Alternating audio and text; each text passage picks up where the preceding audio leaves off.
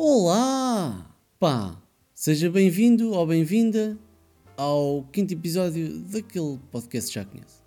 Eu sei que no episódio passado já falámos da Vorten e também do Natal e não sei o quê. Não quero tornar isto chato, mas há aqui um número ou dois que me chegou à atenção, ou chegaram à atenção pela professora Ângela da Escola do Comércio, que merecem, a, pois, a nossa atenção. 3 vídeos, 40 segundos e 33 milhões de euros. Epá, cada um gasta o dinheiro onde quer. Eu também não ando para aí a dizer às pessoas que devem comprar batata frita do Lidl ou da Originals. Mas. hum, Isto é gozar com quem trabalha. Os vídeos até estão giros, mas já não se aguenta. Eu tenho uma aluna que me chama Grinch e eu até percebo que não sou assim muito dada à época natalícia. Mas este ano até tinha decidido fazer um esforço e comprar uma camisola ali com o beirão. Opa, mas assim não dá. Eu, eu, eu já vomito Natal. É que até a gata começou a cuspir bolas natalícias cada vez que se liga à televisão. Segundo o amigo Fuseta da Ponte, que a gente já conhece do último episódio, para esta campanha da Vorten eles lembraram-se de pegar nas campanhas, pois que ficaram nas memórias de várias gerações e das quais ainda hoje se fala.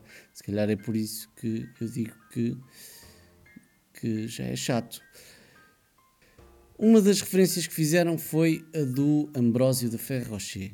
Pronto, opá, é o que é.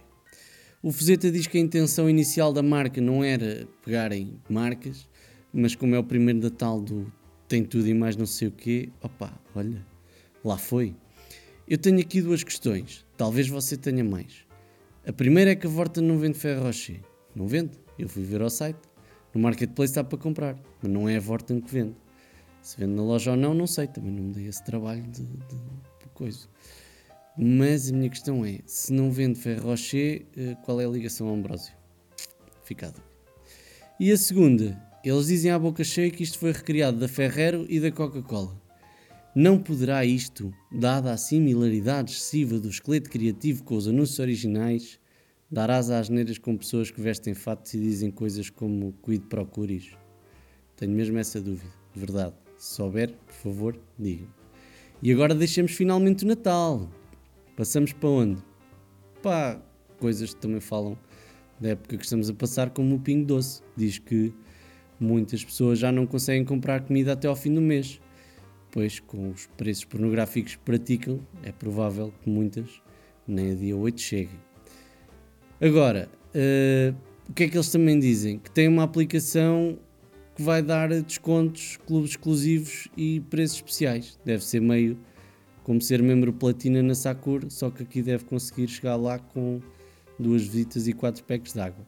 A aplicação chama-se Meu Pingo Doce, não vamos comentar o nome, e vai estar disponível nas lojas habituais.